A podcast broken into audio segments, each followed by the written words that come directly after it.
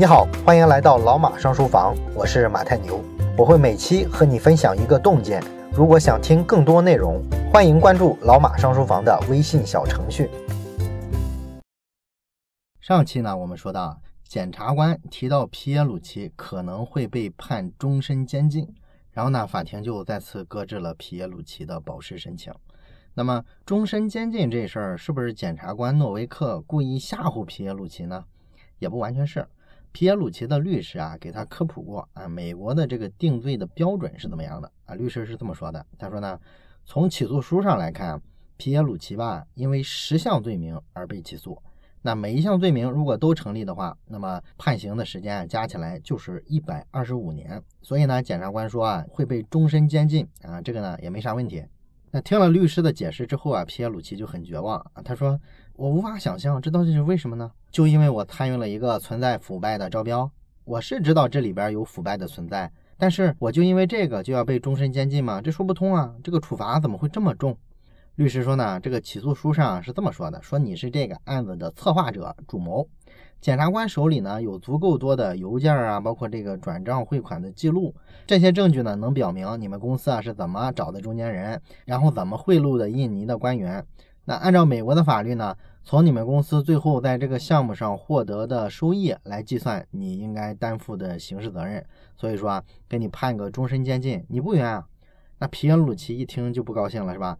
这都不对吧？怎么就不冤呢？检察官的所有这些证据，像什么电子邮件啊、汇款记录啊，这能证明个啥？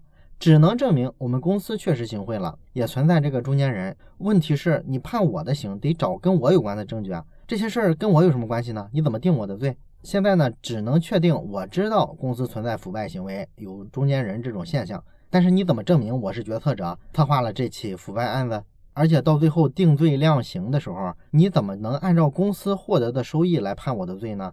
这个钱被公司拿走了呀，我可是一分钱收益都没拿到。所以你把公司拿走的钱的数量用来作为我定罪的依据，这不合理吧？我只是个员工，我只是完成我的工作，是上级 CEO 科博龙他下达的命令，最后怎么还把我关进了监狱呢？这律师呢就给他解释说，检察官啊是没有证据证明这个钱啊进了你个人的口袋。但是呢，检察官会假定你为了保住工作，或者说为了未来呢能得到晋升的机会，你就会去主动的配合公司的腐败行为。所以要是这么看的话，即便你没有能从公司的腐败收益里啊得到一分钱，其实也是获得了一些个人的好处的啊。你在领导面前表现了吗？可能未来就被提拔了，而且后来你确实也升职了呀。所以啊，给你定罪啊，其实呢是合理的。那皮耶鲁齐呢对此的解释是：那假如你这个逻辑是合理的，那也不该拿公司的全部收益来给我定罪啊。要按你这个逻辑，假如它成立的话，你们就应该量化一下，我究竟在公司被领导看中，这个收益占公司最后拿到的这块钱收益的多大比例？你给我个人定不得按这个来吗？所以，假如公司赚了一百万，你就要算出来我个人拿到的好处啊占这一百万的多大比例，然后按这个来给我个人定罪才对啊。你怎么能把这一百万的数字直接按到我头上来定罪呢？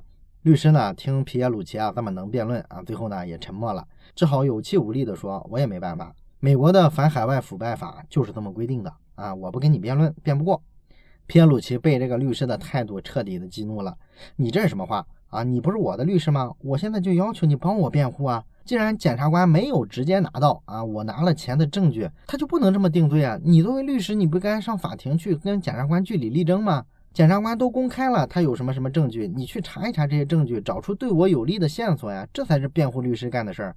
这律师呢，听了他这话，就瞪着他说：“检察官公布的光往来邮件、各种协议，有一百五十万份资料，你让我怎么查？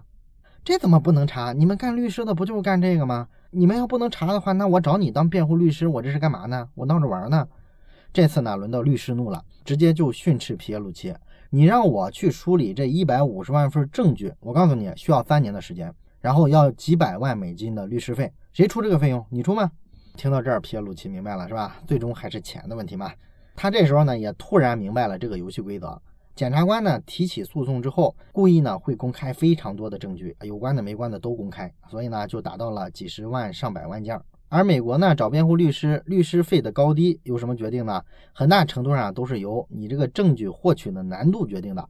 那如果说检察官公开了上百万份证据，这时候呢，律师在上百万份证据里面找到对被告有利的证据啊，这就需要付出特别大的努力。所以说啊，这时候律师费就特别贵。那被告呢，除非是一个土豪，不然的话他是不太可能请得起啊那种真的会去认真梳理证据的律师的。这么个情况下，检察官起诉你是什么罪名，不管他合理不合理，只要你没钱，你能辩护成功的可能性就几乎是零。所以对皮耶鲁奇来说，他突然意识到自己走进了一个死局。后来呢，在被关押期间呢，皮耶鲁齐啊，为了自保，他就开始研究美国的各种司法制度。经过他的研究啊，他越来越明白，这是一套啊要有钱才玩得起的制度。美国的这个司法流程呢，并不像我们在《费城故事》或者是《失控的陪审团》这种好莱坞电影里看到的那样。在美国的这个电视剧、电影里面，美国人会为了鼓吹自己的司法体系，拍的那个场景呢，永远是在万人瞩目的庭审现场，一个经验丰富的律师作为正义的化身，给这个被告人啊辩护。全世界的人啊，早就被这种剧情啊洗脑了，哎，误以为呢，在美国，就算是最弱势的群体的案件啊，也会有人啊给你辩护。那实际情况呢是恰恰相反，在被告比较弱势的这些犯罪案件里面，九成以上的被告都会选择放弃申辩，根本就不用审判就认罪了。那原因是啥？很简单，就是辩护费太高了，掏不起啊。只有那群最有钱的人才能担负得起这种律师事务所的费用，而且呢，只要钱到位吧。这个律师啊，还真有这个能力把黑的给你变成白的。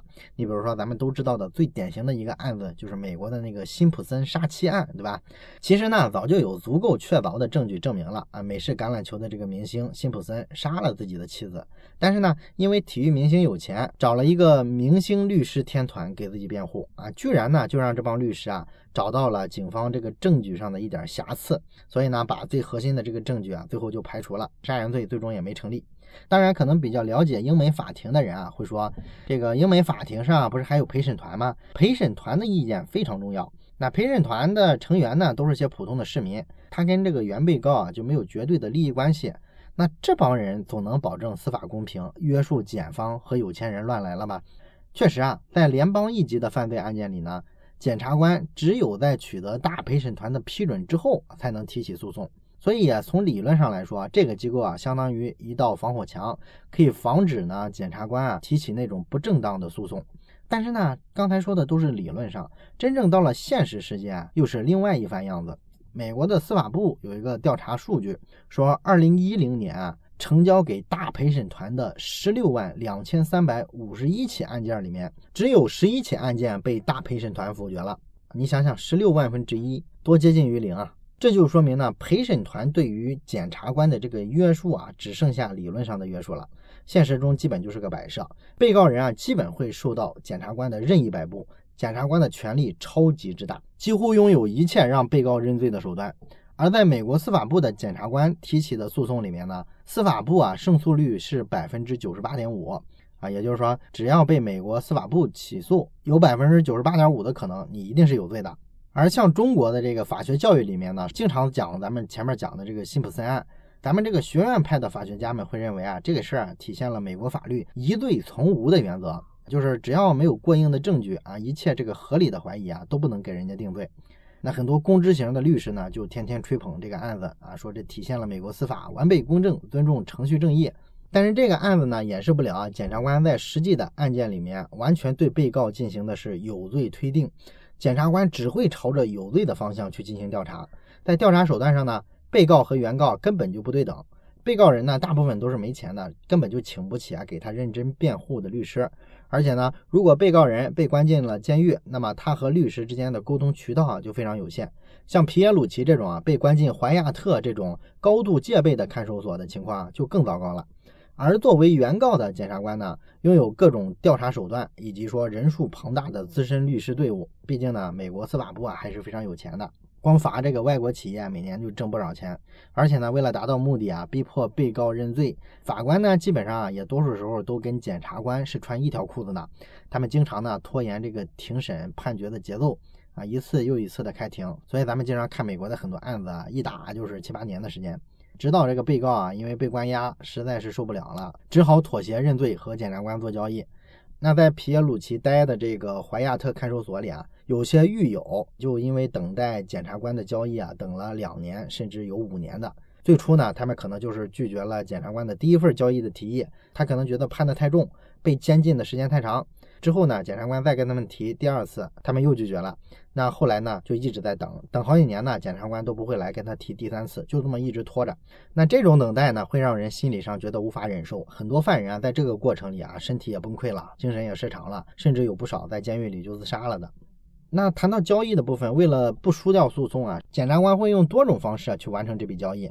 他们可以引导被告和他们合作，检举揭发自己的同伙，即便说没有物证，也可以定罪。那这种刑法制度呢，在皮耶鲁奇看来，简直就是扭曲人性、荒唐至极。这导致呢，每个人都想着出卖他人来自保。比如说，皮耶鲁奇有一个信用卡造假入狱的这么一个狱友，他呢就出卖了自己的妻子，他妻子被判了八年的监禁，他自己呢却逃过一劫，只被判了两年。所以咱们微博上出一些案子的时候，经常讲啊，这个父母拒绝检举儿子啊，好多人就会声援，是吧？说你这泯灭人性，法律不能去鼓励这个东西。但实际上呢，在美国的司法体系里啊，这个事儿是常发生的。而美国的律师呢，他早就熟悉这套司法体系，而且他们在这种体系里面能够游刃有余的吃上饭。美国的不少律师啊，实际上他的职业生涯的初期都是从做副检察官或者是助理检察官开始的。做一阵检察官之后呢，再转入大型的律师事务所当律师。其中呢，绝大部分人啊，在审判的过程中啊，并不给他的代理人做辩护，所以啊，他实际上算不上这些其他国家的人理解的那种真正的辩护律师。他们啊，充其量只算是个谈判专家。这就是为什么皮耶鲁奇在见他的律师第一眼的时候，就发现他这个专业水平非常低，对案子也不了解，对刑法也不了解。因为他们这些人的首要任务啊，并不是辩护，而是说服自己的这个委托人。同意认罪，促成代理人和检察官之间的交易，然后在这个基础上呢，尽量去讨好检察官啊，要一个稍微轻一点的刑罚。这就是美国大部分律师的一个作用。所以到了这一步呢，皮耶鲁奇发现保释呢一直给我拖着，不释放我，让我一直在监狱里。然后打官司呢，自己又出不起这个天价的律师费，找的这个律师呢，都是些二把刀的谈判专家，并不是真正的辩护律师。所以说，摆在他面前的路就只剩下一条了。那就是妥协，和检察官达成一笔交易，然后皮耶鲁奇就让律师去跟检察官交涉。交涉回来之后呢，律师传回了一个消息，说检察官诺维克给皮耶鲁奇开了一个他很难拒绝的交易条件。至于这个交易条件是什么，我们下期啊接着聊。最后呢，我想跟大家说一件事儿，就是咱们好多朋友啊不都说嘛，说咱们这个节目啊做了这么久，怎么也没个微信群什么的做个交流呢？我想了一下呢，也对。所以呢，最近啊就拉了一个微信群，啊，想跟其他朋友啊，或者是跟我做交流的呢，可以加一下这个微信群。加群的方法呢，就是到咱们老马商书房的同名的微信公众号里面啊，这个底部菜单栏啊有一个加群两个字儿，你点一下之后呢，就能弹出一个二维码啊，你扫二维码呢就可以进群了。哎，有什么想法想直接跟我沟通，或者是跟咱们其他的听友沟通的，都可以加一下这个群。